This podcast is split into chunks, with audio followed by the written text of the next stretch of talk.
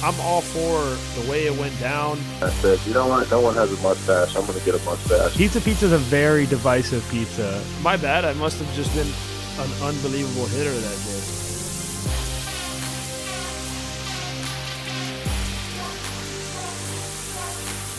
Welcome to episode 17 of Digging In with JP Arencibia. I'm your host, as always, Nick Ashbourne, and today we talk with Sean Reid-Foley, an exciting young power pitcher with the Toronto Blue Jays, and a guy who's coming off just an absolutely fantastic start uh, against the Miami Marlins. It is the Marlins, so take that for what it's worth. But it was. Hey, hey, hey, hey, hey! Stop the stop. You didn't have to go there. Just give the man. He punched out ten Okay. big leaguers. Don't and not- don't no, give him great, the Marlins. great thing. start, first MLB win.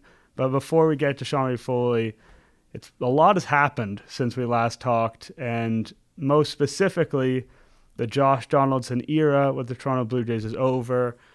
A really incredible era ends up moving for a player to be named later, who we think is now going to be Julian Merryweather, and it's tough because the circumstances around it make it pretty logical that they didn't get a big return for him. This is a player who's been injured the last few years, has been injured a lot this year, hasn't necessarily played well when he's been healthy. He's played well, but not Josh Donaldson level. And so he is a pure roll of the dice for the Cleveland Indians. And I think it's a smart roll of the dice, but a pure roll of the dice. But at this point, the Blue Jays kind of walk away empty handed. And this divorce is, you know, it's a little bit on the messier side. It's definitely not what they would have wanted. Well, uh, I I don't agree on the empty-handed. Um, I think that they definitely you got a prospect who before surgery, Tommy John, which we now nowadays um, is a is a surgery where it's like a 98% return rate. This guy's up to 97. He's in the high 90s. So I think they added another power arm uh, in a in a day and age where that's what you need in the in the bullpen and just arms. You need those power pitchers. So I don't think that necessarily they just kind of didn't get anything back. I'm also I'm I'm very in a different situation than I feel like a lot of the fans and, and whoever may be that that the Blue Jays made a mistake or we got screwed. Uh, listen, first off, Josh Donaldson, I don't think Josh Donaldson takes a qualifying offer. I think Josh Donaldson, if if I'm a GM of another team, I'm waiting. I'm fired up that that guy's going into free agency because I want to be able to sign him to a multi-year deal. Because although yes, has he been injured the last couple years and and different things, but he also was the best player in baseball in the American League uh, for a couple years, and I think that he shows that he's still there's nothing falling apart in the sense of he's had a couple rehab games and he went home run, home run. This guy figured his swing out. This guy knows what he needs to do. So the Blue Jays weren't going to get him back, and they weren't going to get him get stuck with a qualifying offer that he was going to accept. I've I've heard some things out there that people think that he would have accepted the qualifying offer. I don't I don't think that he would have. He knows his he knows his his worth, and he would have gotten paid uh, very nice for that. And so, um, again, timing, all this you you make decisions best, you know, pretty much based on what you know at that time. And I think, you know, did the Blue Jays maybe feel like they had a chance to win? Yeah, so that's why they kept him around and didn't didn't get rid of him earlier. So, I mean, there's there's ways that you can look at it, and I try to look at it in the sense of, you know, they made they made a gamble, it didn't work out, and you know they they were able to to get rid of him. They'll save some money in the last month of the season, which is really not that big, but it's a it's at least probably you know closer to a million dollars. And then you get a young arm, which you don't know what's going to happen. He he could be a dude that's that's helpful, but I, I just don't. He wasn't going to take the qualifying offer. He wasn't going to stick around. You need him. You need to have all these young guys are coming up. They need to have an opportunity to get out there. So I, I just think it was the right thing to do. I think it's going to be very interesting to see what he gets in free agency because that will tell us about the whole qualifying offer, what would have happened. If he gets tons and tons of money and he gets, you know, a decent term, that'll give us an indication the market for him was there and maybe they shouldn't have worried about the qualifying offer. If he ends up with a pretty modest deal, then maybe that's an indication that getting rid of him was the right call because they didn't want to deal with the qualifying offer and the PR that goes with that.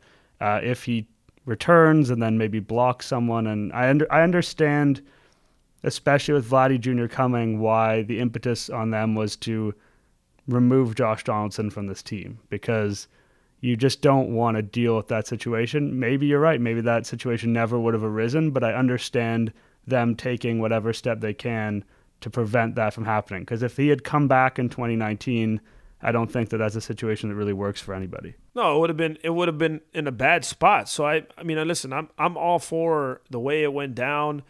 Again, they made the decisions based on what they felt like, and I, I think as fans, you should go. Well, oh, could they have let him go last year for for more, and could they have traded him? Yeah, of course they could have, but you should kind of kind of tip the hat and to say that these guys still went for it. Like to start the season, the Toronto Blue Jays with the pitching staff, if they, you know, which was supposed to be a strength, it looked like a team that was going to contend, right or wrong. I would say contend wild card. Maybe well, you didn't, you didn't, you didn't know. Yeah, but you didn't know. Listen, you didn't know that Boston was going to be the. Freaking, you knew they were going to be the, damn the good. Powerhouse. You knew, I think, but you didn't. You didn't. There's no way you thought that they were going to be the breaking records on oh, winning no, and all these different things. I think it was. So, so that's my point. Is you you still you, no one could have predicted that it was going to be this crazy of a race. I mean that that literally the AL East it's the amount of wins is ridiculous. So I, I mean I, I just you, you, thought they were going to compete, and I wanted you have to tip your hat. I, that's what I, how I feel like. If if you're a fan, you're going listen. I'm I'm just excited that at least they actually went for it, as opposed to some other teams that before the season just said we're going to cash it in. So uh, again, now did it ended up maybe backfiring possibly because you could have gotten more stuff, but uh, again, I'm just fired up that they went for it. So it is what it is. It's that's part of the you know that's part of the risks and rewards you take. But I am excited. I mean, yesterday you're watching a game and you're you're seeing a lot of young guys. You're seeing Davis getting an opportunity. You're seeing uh, Tellez, uh, Rowdy Tellez or whatever. I mean, he has opportunity, gets a what a great story. Like there's a lot of things that you could still attach yourself to this team in a positive way, and I'm fired up to watch all these young guys go up there and have a last whatever couple weeks, three weeks to let it fly and see what we really have. Yeah, I think that the biggest issue people have with this deal is when they look at it in the most broad strokes, and the broad strokes of it is that you traded Josh Donaldson after two, you know, not competitive seasons for a guy who's you know, 26 and has been hurt and is an arm, but you know, is far from the sure thing. So that I, see, I understand when people look at that just as a whole and they have a problem with it. But like you said, there's a context, and the context is that they had a veteran team this year.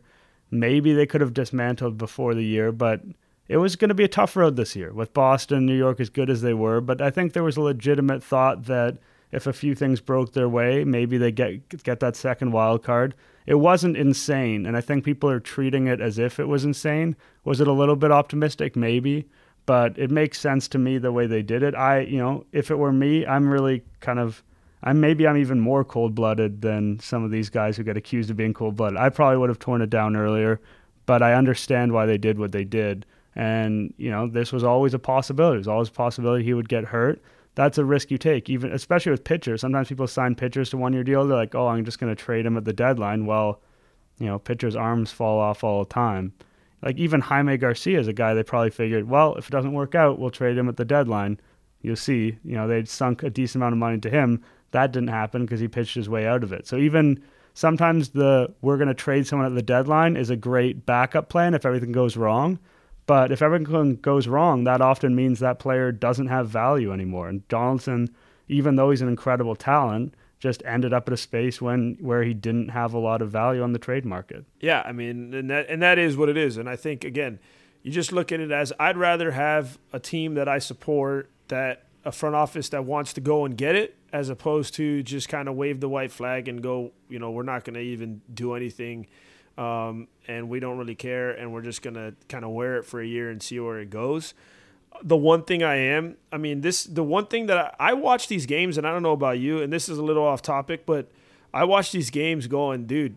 I read what Tulowitzki said on an interview, and I'm watching these young guys, and I'm watching these guys go out there and play, and I'm going, there's going to be a little dilemma next year going on. There's going to be some drama going on before this the, the year starts with what they're going to do. Oh, for sure. And I think that we've seen Russell Martin uh, be very you know, open to different roles and, you know, being more of a mentor, being more of a utility guy, you know, just cashing his check and having a good time. Tulowitzki doesn't seem to be in that headspace. I think it's fair to say that Tulowitzki, he, it's kind of, I, I do give him some respect because I think he knows that the way he's put, like the things he was saying will be perceived negatively by some people. Some people are going to say he's selfish. Some pe- he, he could easily make things.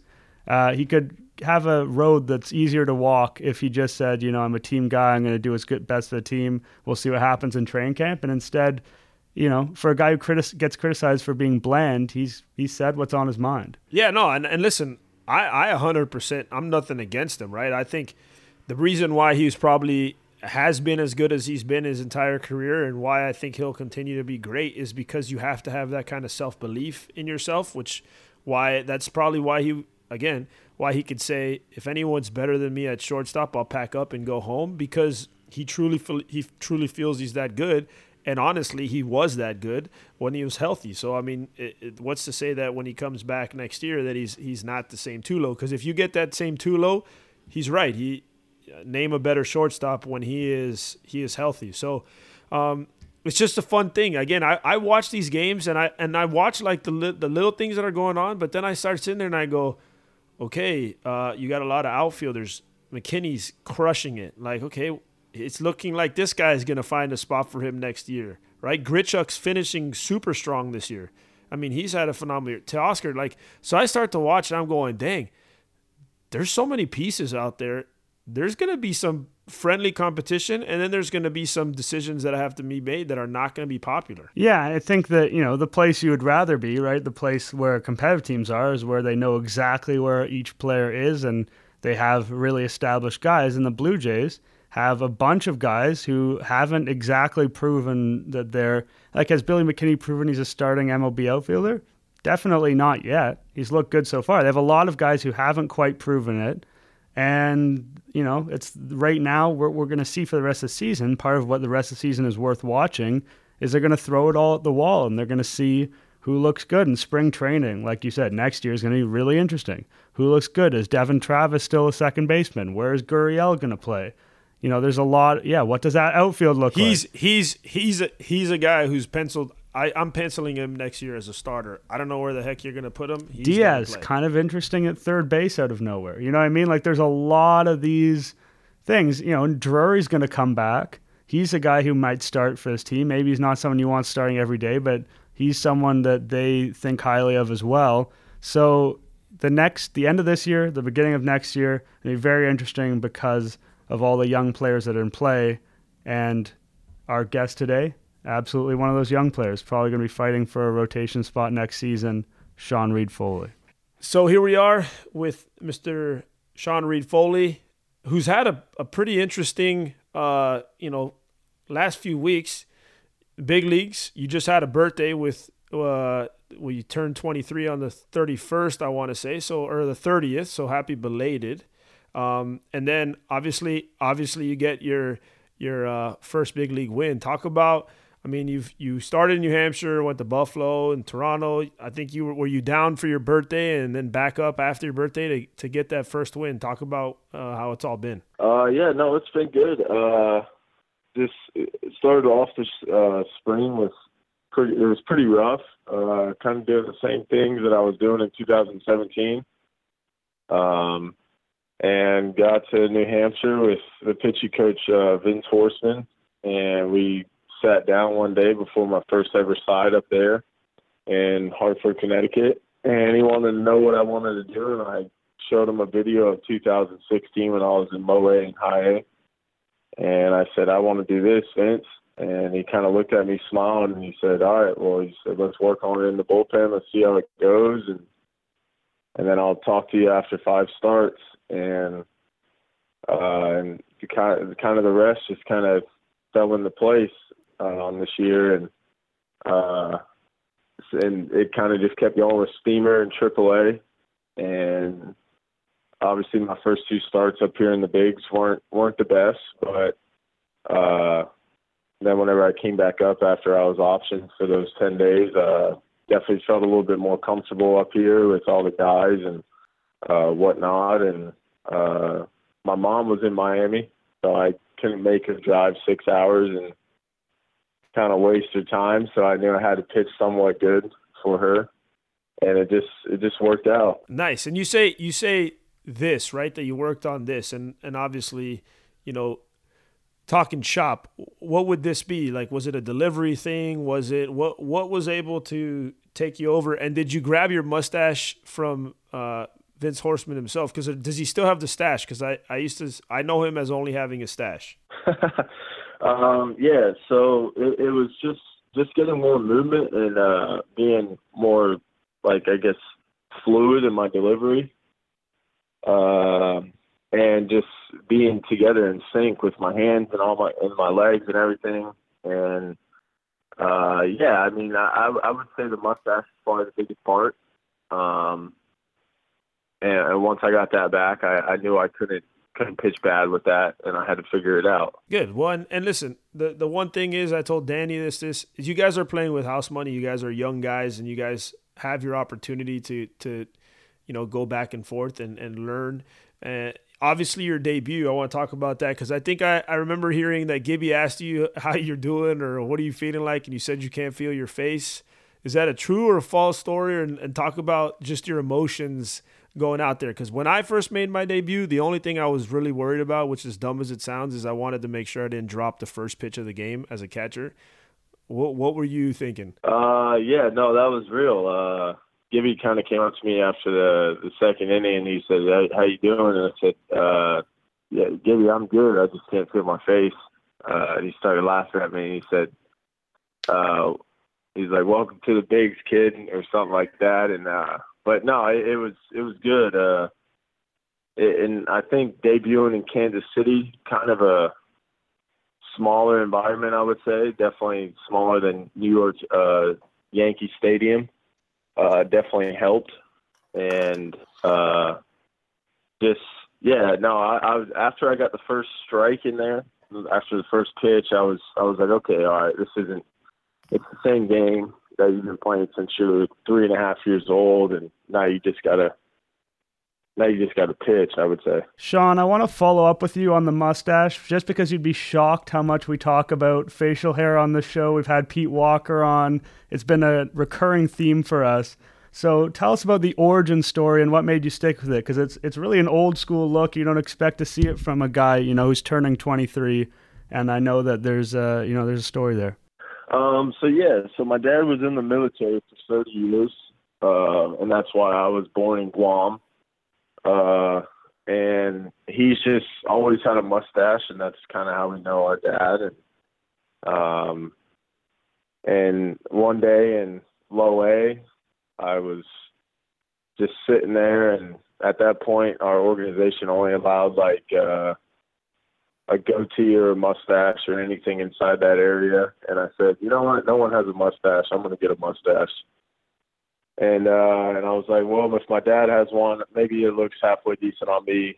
And I will say this: I look nowhere close as good as my dad with the mustache, but I think I think it definitely uh, is something different that not a lot of guys do. And uh, but my dad kind of just laughs at me with it, but it's okay.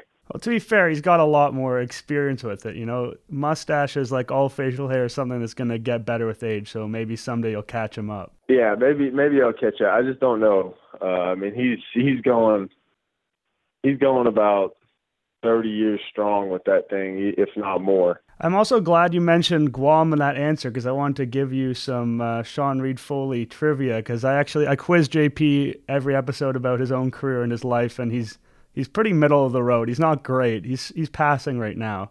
I want to ask you if you could name any other MLB players who have been from Guam or how many MLB players were born in Guam have made it to the big leagues? Well, I do know that there's one, and he's with the Blue Jays, and I want to say his name was Sean also. It's close. It's close. I'd give you half points. It's John Hattig in 2006. Uh, 29 plate yeah. appearances. Uh, so, you know, you've got a chance to be one of the, definitely the most prolific player in the history of Guam baseball. If you can stick around for even even one season, you got it down.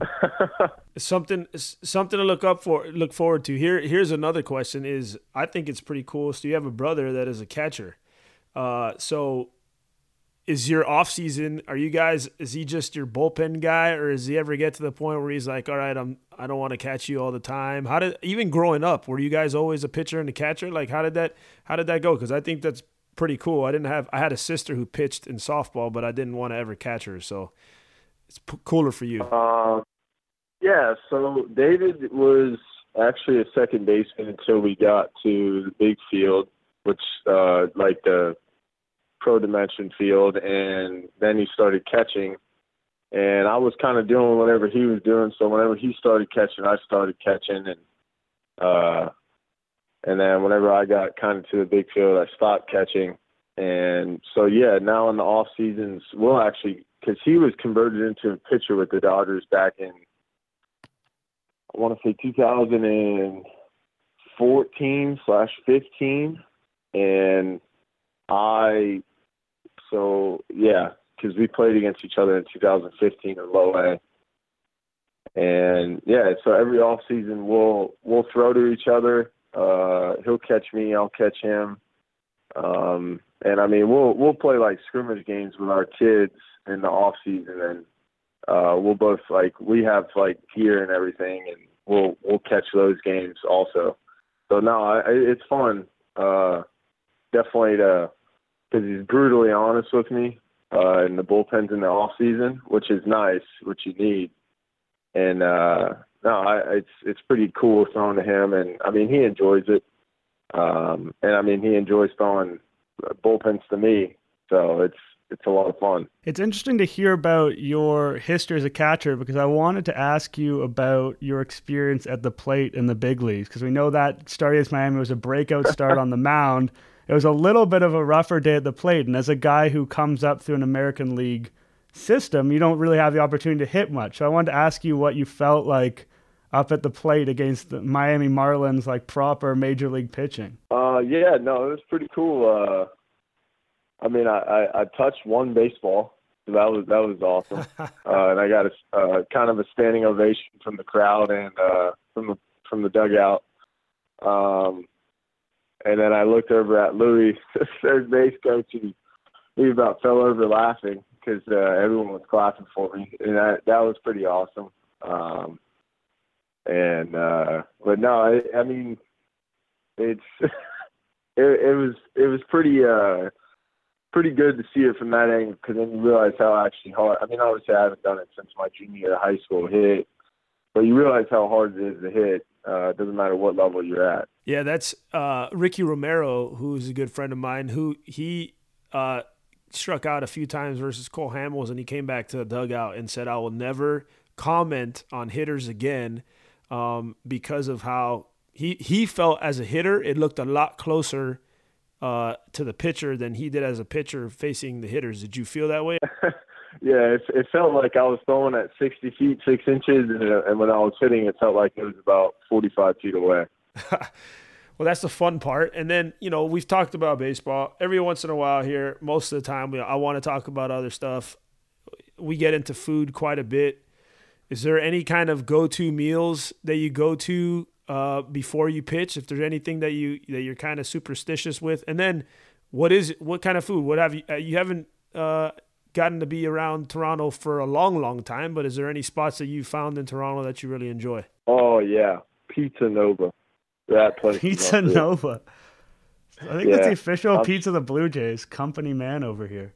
Oh, is it really? I didn't know that. So Pizza Nova, and then what's your what would if you had? Do you have a pregame meal, or you just are you just kind of roll and, and not really into the superstition thing? No, I, yeah, I just eat whatever's whatever's out there. I, I, it doesn't really bother me. Did you have Cuban food in Miami while you were down there? Did you get some Cuban coffee or some Cuban food in you? Uh, yeah, I had a. Uh, I had a Cuban sandwich in the clubhouse, and that that was about it. I uh, uh, I mean, I was only there for about 48 hours, so um, didn't really didn't really get outside of the hotel much.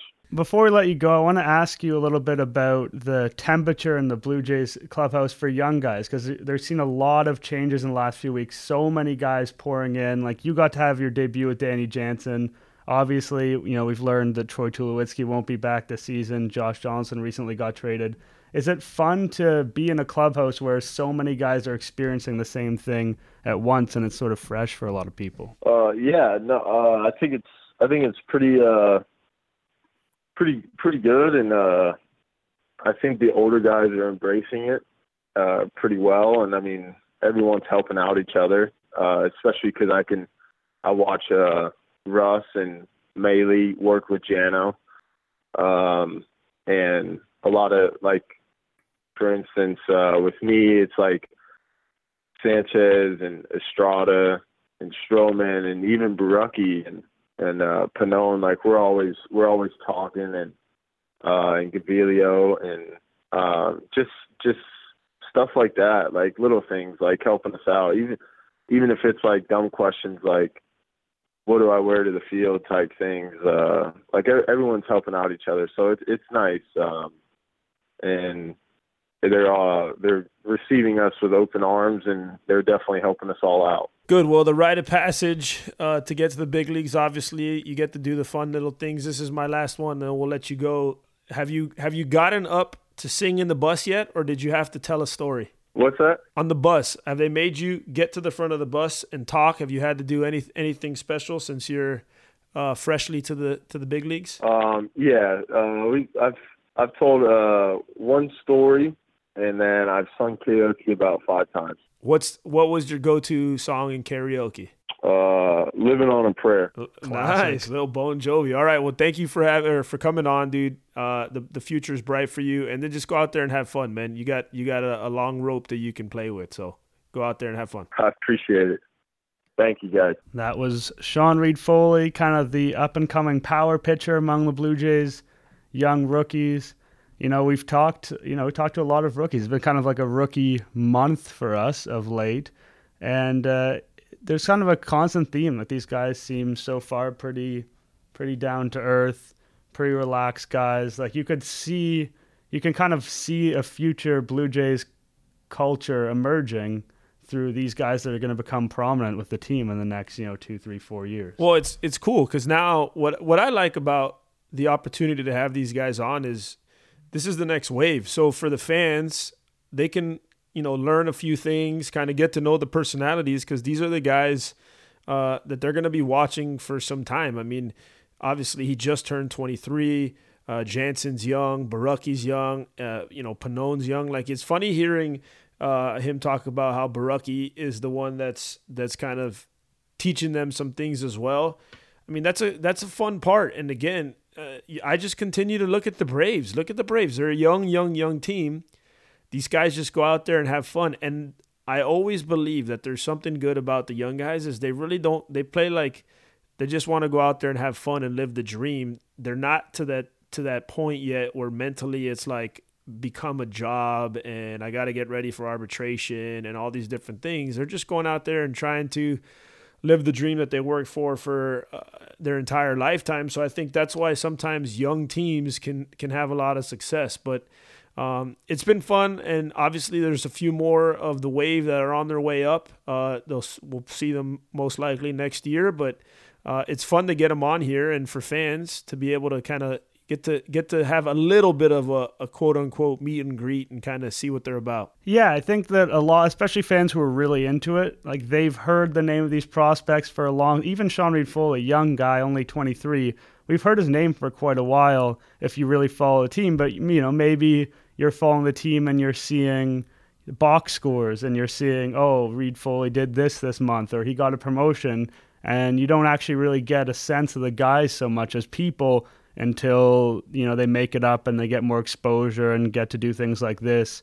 And so I think that's a cool opportunity for fans who who know quote unquote these players but don't really know uh, really anything about them necessarily as people. Well, I, so for me, right, I, t- I look at it as, as my example. I always loved hockey. I loved watching hockey. But when I started to meet guys and realize who they were know them more as people, what they like to do, then I was engaged, right? Like I was watching these games. I was on the NHL package, like, okay, who's playing? Is Logan Couture playing right now? Boom, I'm watching Logan Couture. Shea Weber on tonight, bam, I'm watching Shea. Like, I really was invested because I, I just was in on the, the human being, uh, who they were as a human being. So I think that's the fun part is – and I think that's where social media, there's good advantages, right, to having that where people can kind of get to know the players. And as fans, and I can call myself a fan now, as fans, I appreciate knowing more about that person because then I'm more inept to follow them and want them to have success and succeed and, and feel like I'm more part of it. So I think that's a big that's a big part of of growing uh, you know a fan base and an organization. Okay, before we move on quickly, I want to offer a retraction. Uh, I said that Pizza Nova was the official pizza of the Blue Jays. That is uh, apparently that is not correct.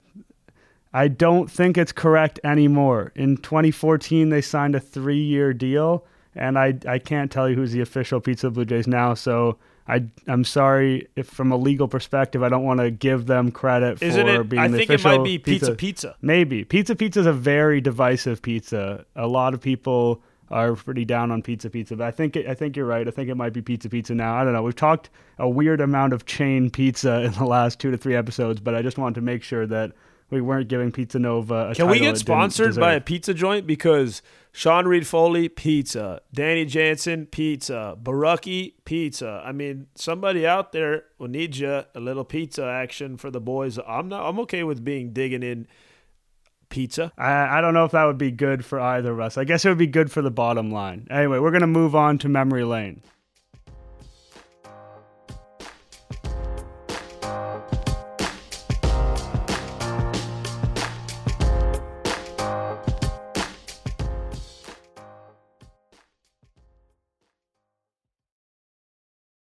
All right, today's memory lane is going to be about the Arizona Fall League, which is a league that I feel like a lot of more casual fans aren't super familiar with. It takes place in October. A lot of the bigger prospects in baseball end up going there to extend their seasons, get more bats, get more innings.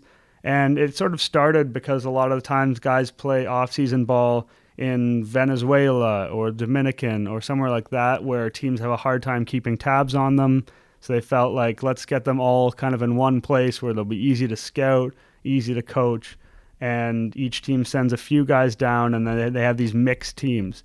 So JP, you got to experience the Arizona Fall League, and I wondered what your experience was like there um, in Arizona, and then also what it was like being on these teams composed of you know a couple people in your organization, but maybe not even at the same level as you, and then prospects from all over baseball. Like how does do those teams come together? Is everyone just kind of out for their own stats? What what is that atmosphere like down in Arizona? Because that's where the Blue Jays are going to be sending Vladdy Jr., Bo Bichette, and Cavan Biggio. So there's going to be a lot of spotlight on the Blue Jays prospects down there. Um, well, first off, it's an awesome experience. It's a lot of fun because you're lit- you're playing against and with the best prospects in baseball and a lot of major league guys, right? So there's a lot of guys in the. What I was fired up about was, man, this is my chance to play against major league players because there's a lot of guys that have played in the big leagues that go that have to finish the season. Like Scherzer uh, had to finish in the fall league and throw some extra innings because he was still young in his career, right? So, um, it it was a lot of fun. Uh, that was when he was with the Diamondbacks, and I was uh, I was with the team that had Diamondbacks, Oakland A's. Colorado Rockies, and us. We actually won the league. Uh, we had a really good team. Um, you know, some some guys. Sean Doolittle was our first baseman at the time, which is crazy to think that he was a first baseman, but now been a closer for so long. Um, it, it's fun, and it's listen. You ask about is it everyone for themselves? I mean, think about it. In the minor leagues and these these things, yeah, you're trying to showcase yourself, right? You're trying to definitely put up your numbers and show how good you can be and how good you are.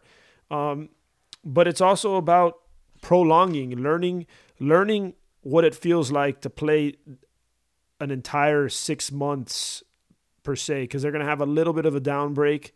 Uh, they'll probably go to like instructs and then get ready to go to um, the fall league.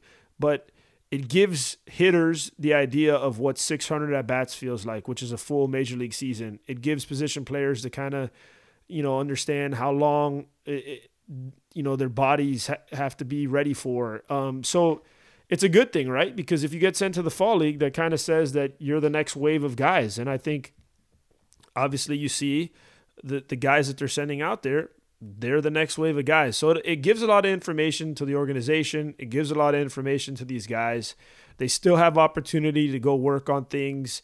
I'm sure everybody will have a quote unquote thing that they have to work on. So for example, for me, that I went to the fall league after my first full season and I had just hit 298 with 28 homers and 105 RBI. So I had a pretty good year, but I didn't walk a lot. I had 18 walks on the entire season. And so their thing to me was, which I never really learned anyways, their thing to me was, we want you to go to the fall league and we don't care what you do offensively. We want you to learn how to well, walk. I've I pulled up the stats right now. If if you want to see it, Arizona Fall League JP. Yeah, I had a I had a I had it. yeah, I had a. I didn't have a. I was gonna say I, mission even, not complete because you got five walks and 104 at bats. Yeah, I mean, but I still hit. I think I still hit two. Oh yeah, there were bombs and there was RBIs and stuff. I'm yeah. just saying, like, and I and and in the All Star game, I went deep. I went deep in the All Star game. So like, listen, I still did what I needed to do, but it, it was tough. But that's what they they had told me to go there and work on that stuff and you know, I tried. It just it was a it was a tough thing for me to do. But that's fall league. A lot of the times are for guys. That's where another prime example. Uh, Andrew Andrew Bailey. Um, he was there. He had just pitched from Double A with the Oakland A's, and he was a starter who struggled in Double A. They send him to the fall league, and they they try to make him out of the bullpen. So he starts throwing out of the bullpen in the fall league, and his fastball goes up to 95, 96 with natural cut. And then all of a sudden, the Oakland A's are like, holy smokes, this guy has got a chance. Next year, he's the rookie of the year in the major leagues. So those are what the fall league, those are things that can happen in the fall league. So it's exciting. Um, and it'll be a good, a good, again, good measurement of of what's to come. Yeah, I wanted to. I'm pulling up your 2008. So it's been 10 years since you were playing on the Phoenix Desert Dogs. And champions, champions, champions. So is there playoffs? Because it says your record was 18 and 18, but I guess there was a playoffs yeah, where you obviously there's it. playoffs. Okay, so some names to note here, as you said, you mentioned a couple of them: Sean Doolittle, uh, of course, the man we talked about earlier in the podcast, Josh Donaldson, was there, teammate of yours with the Desert Dogs. Correct. Uh, Michael McKenry, who went on to have a decent career as a backup catcher, yep, he catcher. absolutely crushed it there. He had nine dingers. He slugged 786. I'm sure there are people getting yep. excited about Michael McKenry at that time. Uh, Eric Young Jr., the speedster, Danny Valencia, and you got uh, you know Andrew Bailey. Jeff Manship, Chaz Roe, so some guys who ended up being bullpen guys. Scherzer, as you mentioned. Chaz, Chaz is having a great year with the with the Rays. Yeah, so you there's some real talent on these teams. It's it's funny because I feel like once baseball ends, a lot of fans sort of tune out. It's like okay, season over, and this is a thing where a lot of the biggest prospects are playing, and you know, this is some of the most exciting non MLB action that's going to happen this season. No doubt. And again, that's where it's a good gauge because what you're doing is you're getting the top five, six guys from each organization, prospects wise, that are close, and you're putting them on teams, and then you're putting those teams to play against each other. So it's kind of, you kind of really, really, not that it's a make or break, but you kind of weed out what what may or may not be a true, true prospect. And I think some people there become listen, rest in peace, Tommy Hanson. He went to this fall league, and Nick, it was unbelievable. He was so unhittable that it was like, it was undoubtedly like this is the next big pitcher in Major League Baseball, and he was, and he was for some time, and and he was. I think I want to say he was the MVP of the league that year. Uh, I'm pretty sure, but I mean that's that's the stuff that happens, man. And so it kind of gives you the opportunity to go, here's the best against the best. Now let's see who kind of sticks their head above that um, you know, crowd. Yeah, it's interesting stuff that goes on. Josh Johnson, for instance, played first base. Um, I think you see a lot of that experimentation. You're going to see Biggio this year is going to experiment in the fall league at outfield after playing primarily second base during the season. The Blue Jays have a ton of outfielders, but he's the guy that they really like his bat.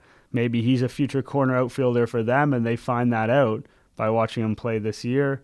And uh, one f- name that I kind of skimmed over that I wanted to give some credit to Tony Barnett, guy who kind of flamed out yeah. and then went to Japan and came back and was actually pretty then, pretty damn good player. Yeah, and here's here's another thing that people realize too. In the fall league, you get to you have a few of your players that you get to say are priority players. So in the fall league, they are, they have this thing called the taxi squad, which can only play twice a week.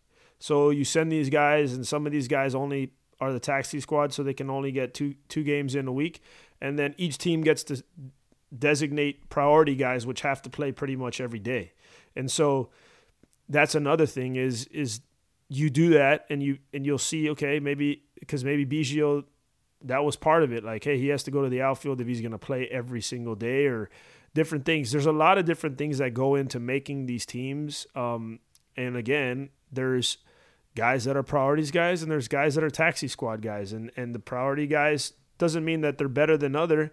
I mean, McKenry was a guy who was a, a kind of a taxi squad guy who didn't who didn't play every day, but he had a good fall league and and there's guys that that can go out there and still do that twice a week and have have kind of opened some eyes. So that's another part that goes into it that people really don't know about. I wanted to ask you about the the off the field vibe there because and this is me being i've been to arizona once. Maybe it's me being ignorant. It strikes me as kind of a little bit of a hot and empty kind of place. Was it is it a fun place to be? Hot and empty Heck no, that place is freaking unbelievable. That place, the Arizona Fall League, for a lot of those guys, especially that are of age, it is a danger zone. Because one, there's a little school called Arizona State that's right there. Oh, right isn't that like the number one party school in the states or something? Yeah, so it's like Scottsdale is unbelievable.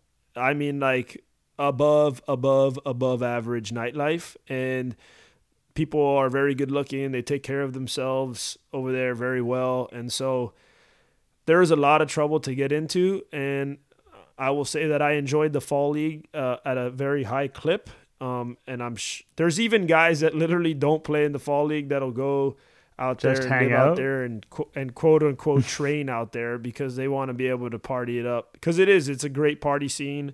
Um, and it, and they have Sundays off. I'm pretty sure Sundays are off or in the fall league. Well, there's one day off a week, and so the night before it's blowout central. All right. So for uh, the end of this episode, as always, JP career trivia. And this is actually pertinent to what you were talking about because it is about walks. We have talked about things JP does somewhat infrequently, and those being the topic of questions. So, my question for you is what is the most walks you ever drew in a single game? And can you remember who the opponent was? I'll do the team. It'll be worth two. Number of walks and the team you faced. It's interesting because this is a game we've literally talked about before on the podcast. But there's there's a clue. It'd be two walks. Wrong. You had three no? one time. Yeah. What? Wait a second. No chance. They must have. They must have. That has to be no, a typo. No, no, uh, do you want to take a shot at the opponent before I reveal some of the stuff that's going on here? Gosh, man, I'm gonna be 0 for 2 again. This is so stupid. Is it American uh, League? Uh, yeah, it's American League team. Uh, and we've talked about this game before. I'm just gonna say. I'm gonna say that Texas Rangers. I, I don't Incorrect. It's the Boston Red Sox. So the reason we talked about this game before is because we talked about you drawing a walk against Jonathan Papelbon and him not liking it. That was the third walk you drew that day. Oh, so this was July uh, fifth, two thousand eleven, at, at Boston. Boston. A three-two win for the Boston Red Sox, and you were a very atypical 0 for one because you had three walks and one strikeout. Did not leave the batter's Dude, box. That is unbelievable. I swear to you, I literally thought the most because I used to get super fired up if I'd get one walk. Like if I got one walk, I'd I'd like run the first base like I just did something that I shouldn't have done. Obviously, my biggest walk of of notoriety or whatever is breaking up the perfect game for Justin Verlander. That'll live on forever. Um, which which is the I feel so bad because of the all the people that you would have said no chance it was me and it happened but Gosh, three walks, man. There must have that must have been a day that, it, for whatever reason, either people weren't throwing the ball anywhere near the zone for me, or f- something must have crazy happened the night before. Let- Who knows? But that's Let that me tell you often. some more facts that make this more ridiculous. So, first of all, the walks came from three different pitchers. So, it wasn't even like one guy was totally wild that day. And second, and this is my favorite fact about the game the Toronto Blue Jays drew a total of four walks that day. So, you walked three So I was- times I and they was- walked once. The whole rest of the lineup. Well, my bad. I must have just been an unbelievable hitter that day. I would actually, you know what? I was an unbelievable hitter that day. Now that I think about it, no, I'm no, pretty good. I should I I should have walked much more in my career, and I would still be playing, and then I don't have to answer to these dumb. You don't have to deal with, with me. you. So you know what's also fun about this JP Career Trivia 0 for 2 is it takes you back down to a hard 50%. You're at 25 for 50, which is uh, is in the danger zone. Normally, when you start to get into the danger zone, I give you something a little bit easier next time, and so I'll probably think about that. But uh, yeah, you're you're you're again. I thought that you might remember this, especially with the clue for the Jonathan Papelbon thing. I thought there was a chance of that. Yeah, you know. Uh, listen, obviously, I don't have fond memories of some certain things. Certain things I have better memories of. Walking three times in a game wouldn't have been a fond memory to me, which is probably why I didn't walk a lot. Is because I didn't respect it as much as I needed to. But the good thing is, is I now teach guys how important it is to make sure they get their pitches, and if they don't, they can the take the classic "don't be like me" uh, type of leadership and teaching. Yes. Don't be like me, except for be like me on how you hit homers, because I did hit homers, but try to get I'm going to give you a small Nick Ashbourne anecdote because you're that you're going to hate because you hate all of my anecdotes about my. It's not about sports, okay? It's not about dodgeball or anything. So when I was in high school, I was the treasurer for uh, my high school in student council, and under my watch, I'd say like over a thousand dollars went missing. I didn't steal it. I just like I think someone else stole it. I accused someone. It's a long story. Anyway, uh, so I had to give a speech uh, to introduce the new people who want to be treasurer next year. And I, I ended the speech with the last thing we need is another Nick Ashbourne. And the crowd went wild. And the, the vice principal was like, at least this kid's self aware. Well, I'm glad to know that you were the treasurer of the whatever club, because that makes me be even more proud of the kind of human you are. hey, man, it's, it's Just tough. a beauty. It's Just tough to get elected, you know, in a democracy. You know, it's such a it's a popularity contest. You got to grease certain wheels. You got to kiss babies. It's a hard process. You know, I am proud of that election win. I'm not proud of what I did when I was elected, but you know, sometimes the wins what matter. Hey, you're not you're not proud of what you did. I'm not proud that I walked maybe seven times in my career. Three of them were obviously in one game. Um, but there is a lot of things to be proud about. Like you have your facial hair going for it's you. all the way back, eh? It's, I- it's pretty solid. it's getting close. Your your chest hair is still coming out of your shirt at an above average rate, and I am now back to my playing weight. So there's listen, there's there's positives in everything. We just gotta we just gotta right, see. I feel like that is literally the best way we can end this by just listing all the positives after a story about my high school government. So that is it for episode 17 of Digging In with JP Arencibia. We hope that you enjoyed it. Make sure you subscribe on iTunes, wherever you find your podcasts. There are too many to name. Uh, and hopefully, we will be entertaining you again next week and are not canceled at that time. see ya.